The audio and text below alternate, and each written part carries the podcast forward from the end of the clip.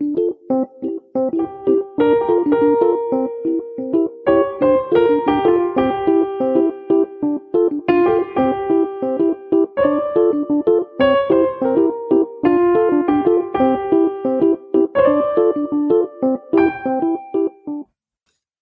and welcome to Field Notes, a podcast about linguistic fieldwork. I'm Martha Tsutsui Billins, and today's episode is with Claire Bowern. Claire Bowern is a historical linguist whose research is centered around language change and language documentation in Indigenous Australia. She received her BA in Linguistics and Classics from the Australian National University and her PhD in Linguistics from Harvard University. She works with speakers of endangered languages with archival sound and print materials and uses computational and phylogenetic methods. She is currently the editor of the journal Diachronica.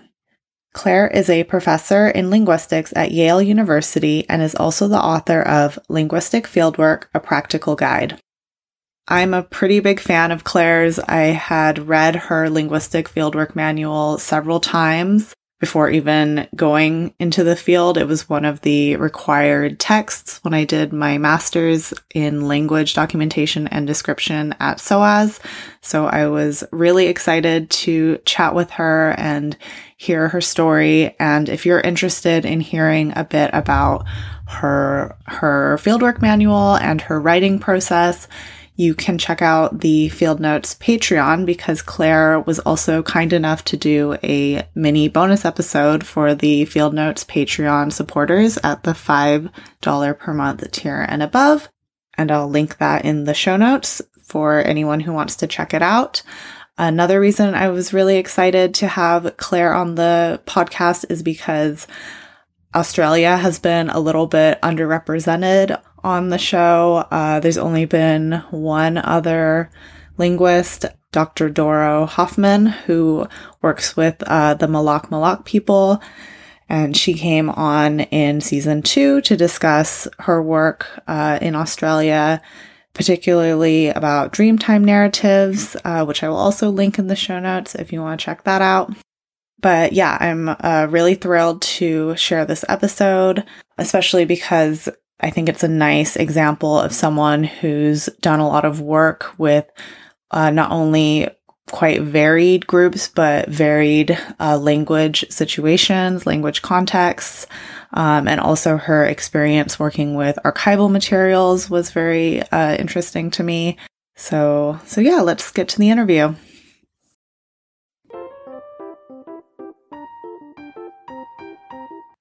Hi, Claire. How are you? I am great. Thanks. How are you? It's great to be here. Thank you. Yes. Thank you so much for taking the time, especially at this time in the semester. I really appreciate it. So, to start, just straight off the bat, uh, can you tell us how you first became interested in linguistics?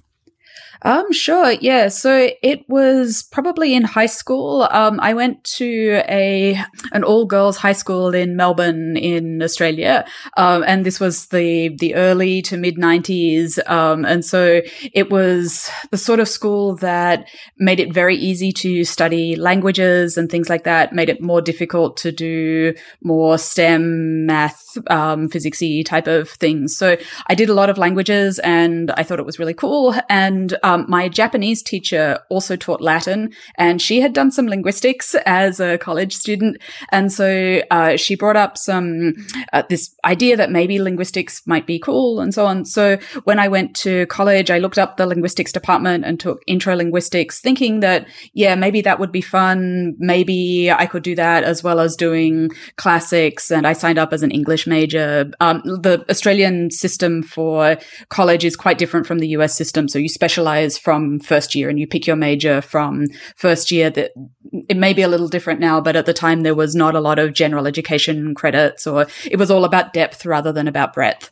So, uh, yeah, so I started thinking about an English major and, uh, and classics. So I took Latin and Greek and so on. But linguistics was really, really cool. And so I kept taking more linguistics classes and ended up uh, double majoring in linguistics and classics.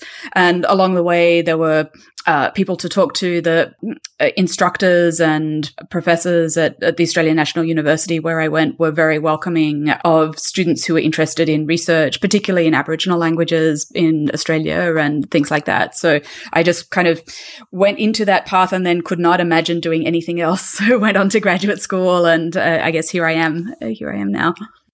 Yeah, I hear that a lot where people start out studying something something else. maybe it's because linguistics is not offered at a lower level of education. You can really only study it in university, but often I hear people start off as like a biology major or engineering, and then they take one linguistics course and they're hooked, and then that completely changes the trajectory.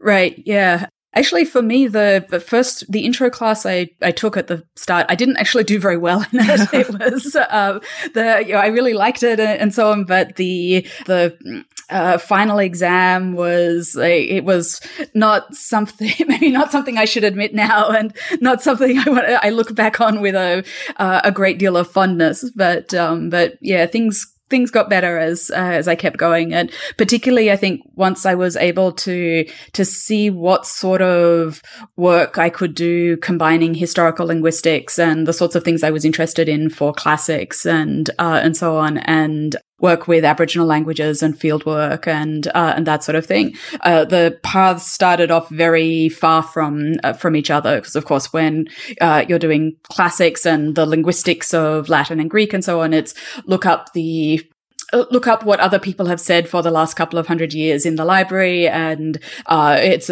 often very focused on literature and mm-hmm. on history and uh, and those sorts of things whereas at that point probably more so even more so than than now I was mostly focused on the language structure and uh, and things like that and saw the saw the history stuff as being more more separate. Of course, you know a lot of what I argue now is that we shouldn't treat the historical and social side of things separately from the from the structural side of uh, of language. So it's kind of ironic that I'm arguing yeah. this uh, now, and you know I'm not pushing it as a uh, certainly as a certainly not pushing it as a way that linguistics uh, should be or anything like that. Of course, for doing fieldwork, the social side of things is probably almost more important than the the structural side of things.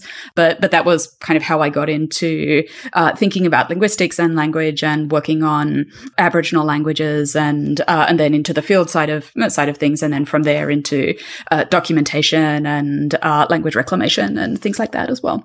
Uh, yeah, I would love to hear more about how you combine historical linguistics and fieldwork and and also language rec- reclamation, like you said. Right. Yeah. Sometimes they, they go together better than for other times. Um, I think for, so for working with communities in Australia, there's been quite a tradition of people who are interested in synchronic and contemporary language sorts of questions, but also what language can tell us about the past. So one of the things I think about when I think about language change and so on is what sorts of evidence do we get from language, from contemporary languages about the histories of language speakers and signers, language users, language communities. Um, we can tell quite a lot from loanwords, from which languages are more closely related to each other, and all of all of those sorts of things. For Aboriginal Australia, that's uh, I think language is particularly important as a source of information about the past because the genetic work is very, very patchy, very controversial, um, very difficult to make something of, and also works with a time frame that's very different from the language time frame. Um, the a lot of genetics work is about the past fifty thousand years or the past sixty thousand years or or, or longer, uh, even. Um, it's about relationships between Aboriginal communities and contemporary Aboriginal people and the first migrations out of Africa hundred thousand years ago. And that's definitely not a timescale that linguistics and language is, it really has anything to say about. Mm-hmm. Um, but we can say quite a lot about the last 5,000 years or um, also maybe five to 10 to 10,000 years and also about the last couple of hundred years in, uh, in Australia. And that's an area that speaks more with maybe anthropology, to some extent archaeology as, uh, as well. Although of course archaeology is also interested in the very lo- long scale timeframes as well as the the more recent ones. Um, and so when I do fieldwork and think about uh, language documentation and historical things as well, um, I'm thinking about what sorts of information would go into a comparative study between closely related groups or between groups across the uh, across the country. That said, of course, once we're thinking about fieldwork and language documentation, we should also be thinking about what communities want to get out of the fieldwork as uh, as well. And sometimes that's closely aligned with more historical work, and sometimes it's not at all closely aligned with uh, with that. And so for the uh, for the communities I've worked with, there's been some interest in thinking about language and uh, and the the past and so on. But for the most part, the sorts of things that we say in historical linguistics don't really line up terribly well with traditional views of of the past of Aboriginal communities. Um, so, for instance, for Bardi people, Bardi people have always been in the in traditional Bardi country, um, as far as Bardi people are concerned, and they uh, there's a evidence that communities bring and uh, elders bring to that. For example, that Bardi people know what's good to eat in Bardi country. Bardi people have the songs and the stories for Bardi country and, uh, and so on as well. And so I don't want to, I certainly don't want to say that's wrong or anything like that, but but historical linguistics provides a uh, maybe another way of thinking about other timescales mm-hmm. as uh, as well yeah, so so that's all by way of, I guess, a, a, long way of saying sometimes these things go together really well, and sometimes they uh, they're much more separate. But but either way, they kind of ways of working together. Um, actually, one more one more way of thinking about this is the the work I've been doing more with archive work and with language documentation for communities where where the community has under undergone a great deal of disruption. Like that's that's a euphemism for genocide. Why am I using euphemisms on a podcast like uh, like this, where um, there is a great deal of uh, of genocide that's happened in Australia over the last um, couple of hundred years, and um, so I, I, work with communities on language reclamation, where the where the documentation is salvage documentation or memory documentation, and um, so part of doing the historical work and comparative work is figuring out what sorts of sources work for for particular communities? What sort of information is there about language and how can that material be returned appropriately to communities?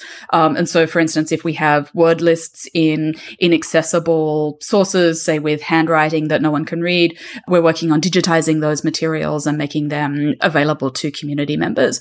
Or if there are notebooks in archives in other parts of the world, which are not accessible, again, not accessible to community members. We're trying to make those more accessible and make sure that the, the right people are able to access their, their traditional language materials. Mm-hmm. Um, and so that's a, I guess, a kind of folding together of research work and, and community oriented work as, uh, as well. Mm-hmm.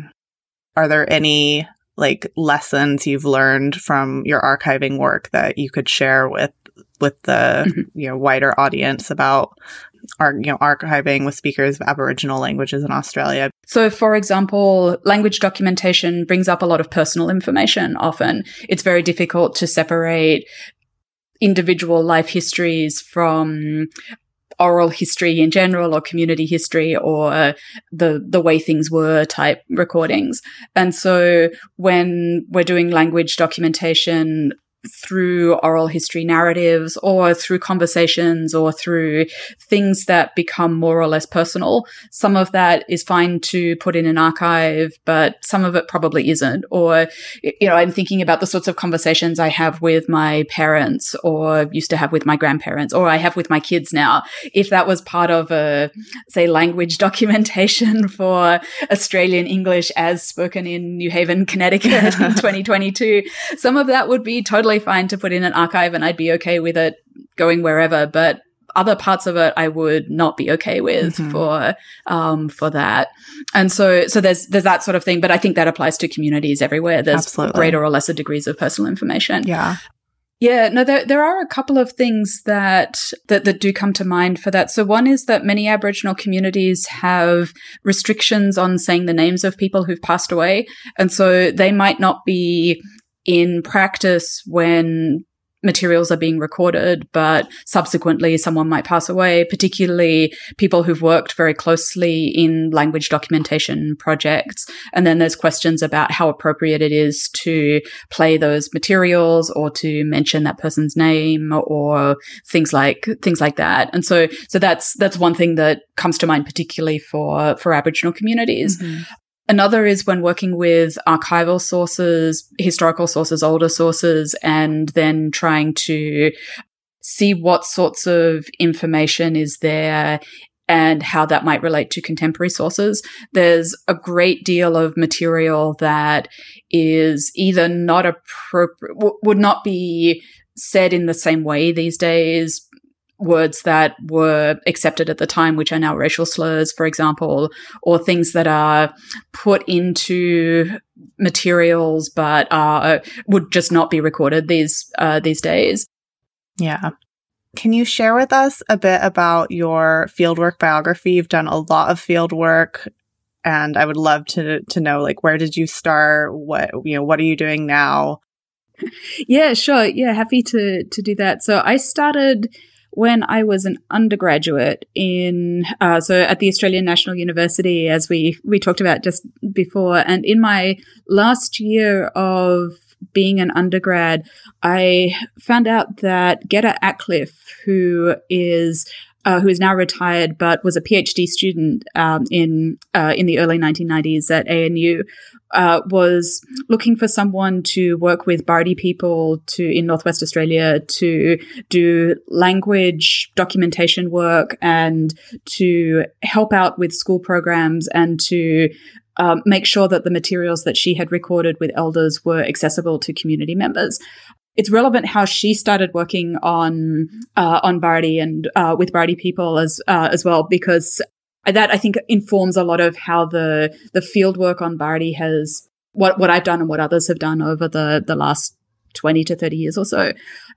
In I think it was in 1988 1988 or 1999 one of the Bardi elders who's passed away now called up the linguistics department of the Australian National University on the phone and said that he was looking for a linguist to help Bardi people document the language.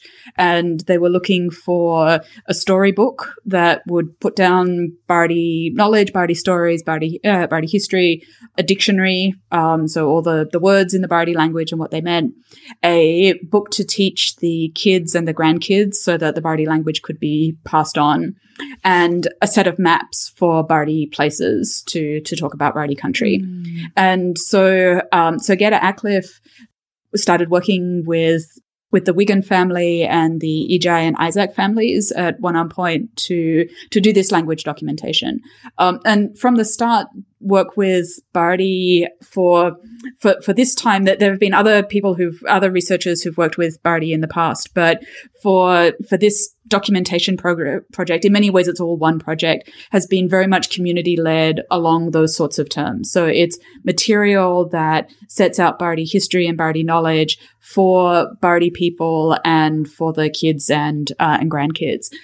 That said, another thing that's come up with elders quite a lot is them being very clear that Bardi is just like French, just like other languages. And given that Bardi is a language just like French and so on, and when linguists talk about French and do analyses of French, they publish them in journals and they talk about them with other linguists and in universities and so on. They were pretty clear that they would like that to happen with Bardi as uh, as well. So part of showing that Bardi people are still here, that Bardi is still spoken, that Bardi is a wonderful, complex language just like French and should have the status of languages just like French.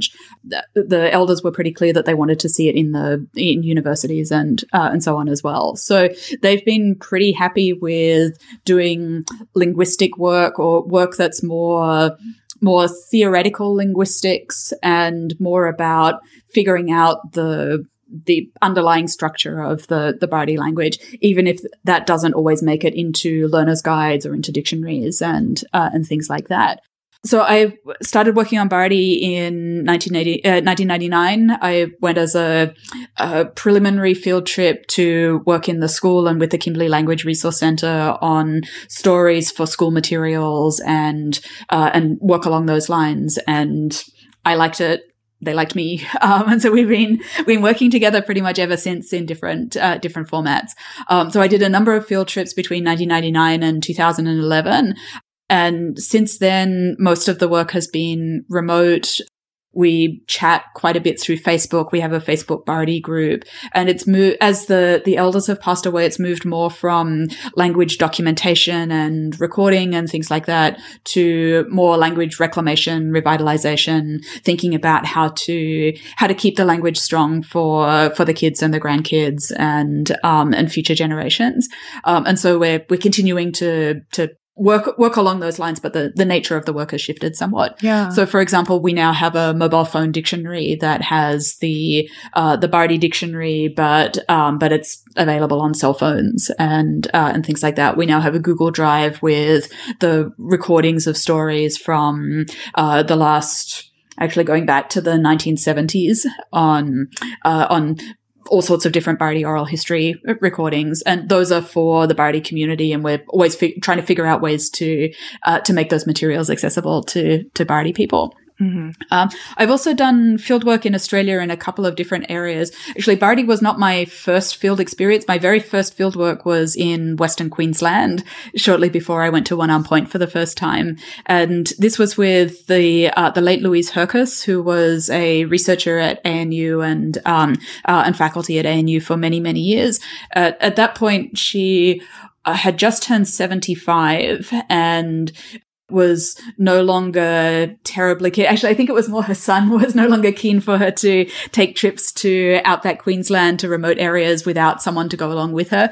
Um, and so my first field work was accompanying Louise to Cunnamulla and Rockhampton, so two places in, in Queensland to work with uh, Kullilli and Punthamara uh, community members on language documentation. And so we, we worked a bit with, um, with the late Peter Hood and with the Booth family and, uh, made some, made some recordings and, uh, checked some, some things that were recorded in earlier, earlier recordings and earlier materials.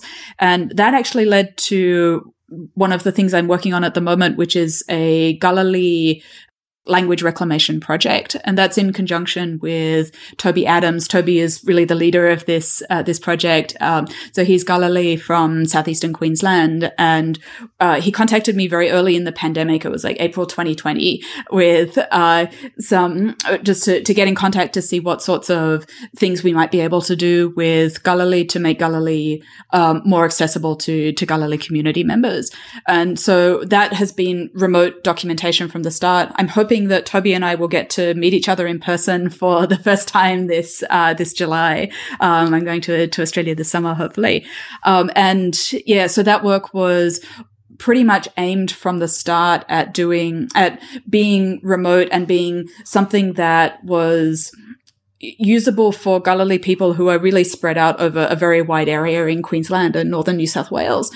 Um, so that's been word of the week sort of things. We also have a mobile phone dictionary and a talking dictionary for Kullilli now. Toby's been doing work with the Australian Broadcasting Corporation. They have an ABC Kids program and uh, there was a podcast that he did. I can send you links to these awesome. for the Great, yeah. uh, for the blog, and we can we can put them up yeah, there. Perfect. And yeah, so so that work has so that was I guess my my first field work, but is also now the current uh, current remote work that um, that I'm mostly doing. And finally, kind of in the middle of all of these things, I worked in Arnhem Land a bit as well. So this is in the you know, central eastern part of the Northern Territory, the northeastern part of the Northern Territory on Yan-nhangu and Yolngu languages. And that was also language documentation uh, materials. We did a learner's guide. I contributed to a dictionary and various other recordings for uh, for language as uh, as well. So those have been the main areas of field work, direct work with Aboriginal people who speaking their language or uh, or languages or reclaiming their languages. I've also been moving more into archival work recently. Uh, that started when my kids were really little, and it was basically impossible to well, I- impossible or inadvisable to take them on a 24 hour flight to uh, to Australia. Um, and since then, I've moved more into archival work and uh, comparative archival work as as well with the CHIRILA database. That's awesome. It sounds like you were really ahead of the curve in terms of remote field work. And, and now, of course, with the pandemic, people are all about remote documentation and how can we, you know, do field work without actually going into the field. When you started in 2011, was it a pretty like easy, natural transition or was it, how was it? Yeah, no, it, it was not easy. And I'd say it grew very gradually over okay. quite some years and has only really been more like documentation over the last the last three to four years or so. One thing that made a big difference was when One Arm Point community got good cell phone service and so better 4G internet connections that made it much more easy to to do stuff over the over the web with things like Facebook or chatting over FaceTime or or things like things like that.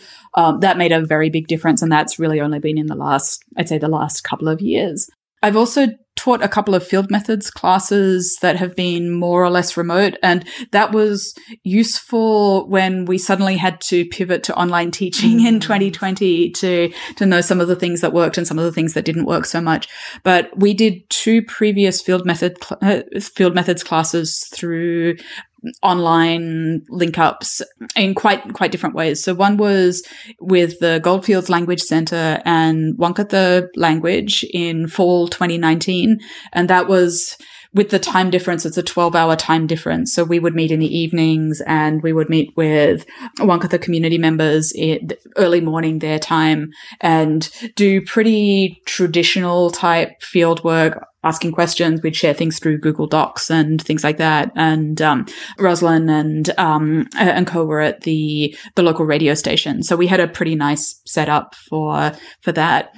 The other field work was through the Western Carolina University Cherokee Language Program, oh, cool. and in 2015, 2016, I think it was spring 2016, if I remember right, we ran a field methods class where we worked through Skype with a combination of the collections at Yale's Beinecke Rare Books Library and the Cherokee Language Program in um, Western, uh, Western Carolina University. That was a different sort of program. So we were, it was more like a formal classroom setup. Um, and then members of the Cherokee program were able to visit Yale at the end of the semester and we were able to work intensively with some of the manuscript collections at, um, at Yale.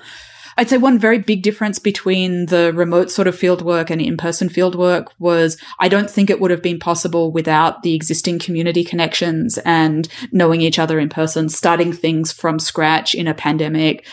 I don't think would have worked for uh, for what we did. Although I guess having said that, the work with Toby and Kullilli was starting from scratch, but it was kind of meant to be online, um, and it was so so it was a different sort of more like we were working together on materials that had already been recorded rather than creating new materials from scratch around the, the language. Yeah. Yeah. I'd love to hear a little bit more about the language context of especially Bardi, but some of the other languages. You, I think you mentioned three languages. You know what what is the situation? So you were talking about um, like language learning materials in the 90s are those are those people now do they have children as well who are learning bardi? What what is it like? Yeah so each of the three aboriginal communities i've worked with in australia have very different language histories and um, language contexts these these days.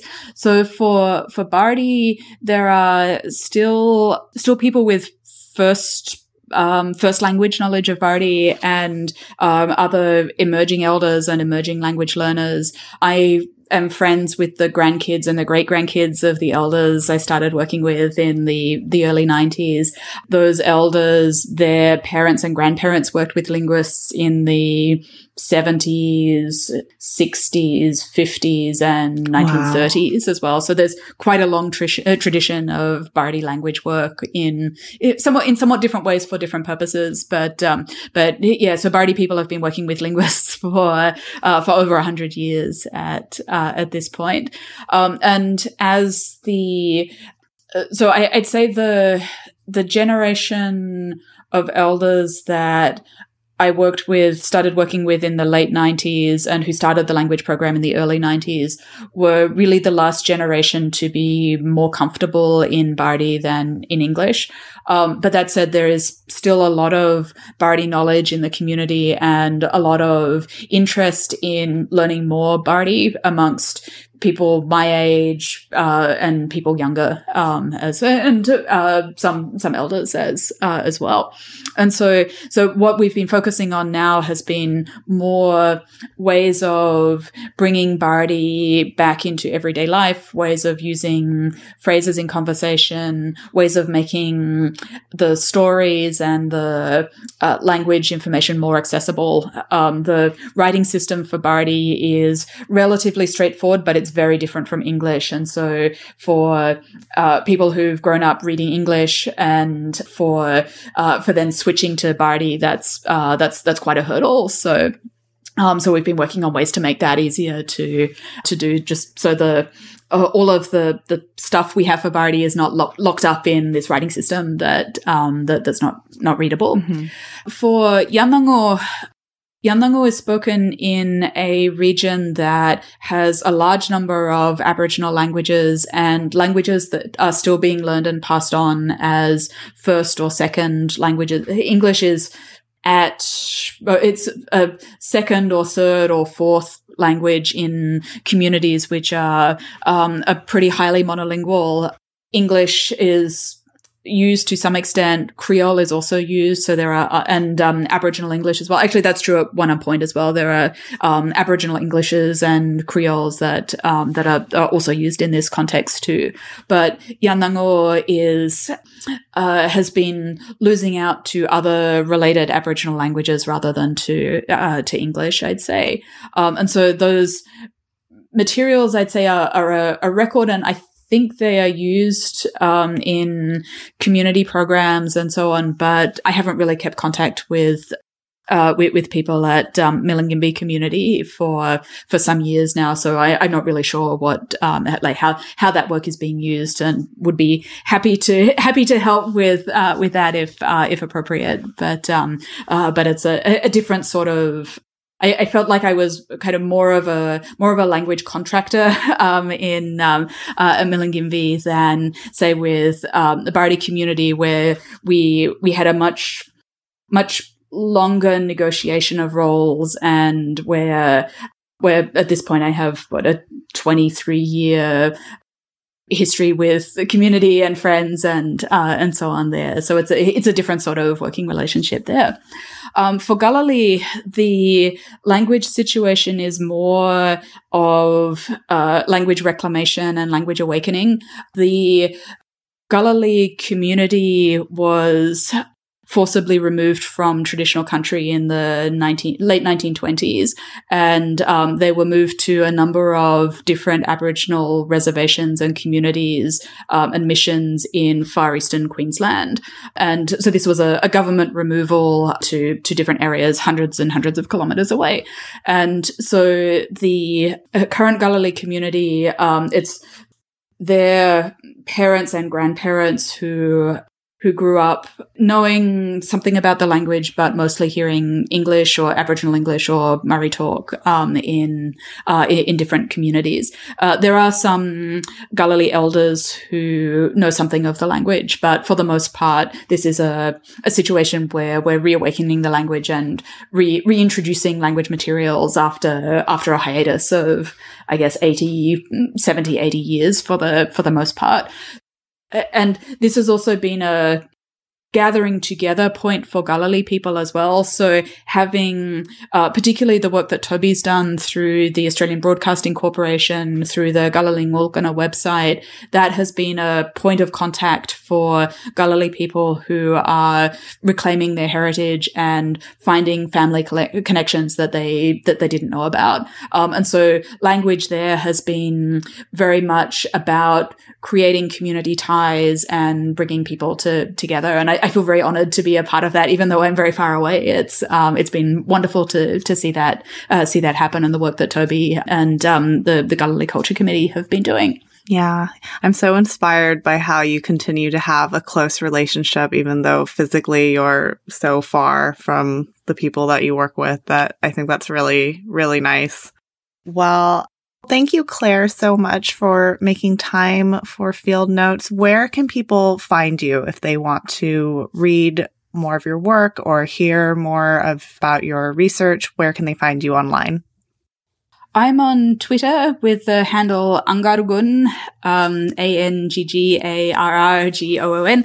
And uh, I also have a website at campuspress.yale.edu slash Claire Bowern. Perfect. Um, which I guess I linked yes. from the, uh, the, the Field Notes website. And yeah, happy to continue the conversation there. Thank you. Thanks so much, Claire. Oh, thank you, Maddie. It's been great. You've been listening to Field Notes, a podcast about linguistic fieldwork. This podcast is hosted and produced by Martha Tsutsui Billins, with production help from Laura Tsutsui. Our music is by Lobo Loco, and our logo is by Eville Designs. If you have a question or fieldwork experience to share, you can email us at fieldnotespod at gmail.com. You can also follow us on Twitter and Instagram at Ling Field Notes. If you've enjoyed this episode, please leave us an Apple Podcast review. Thanks for listening.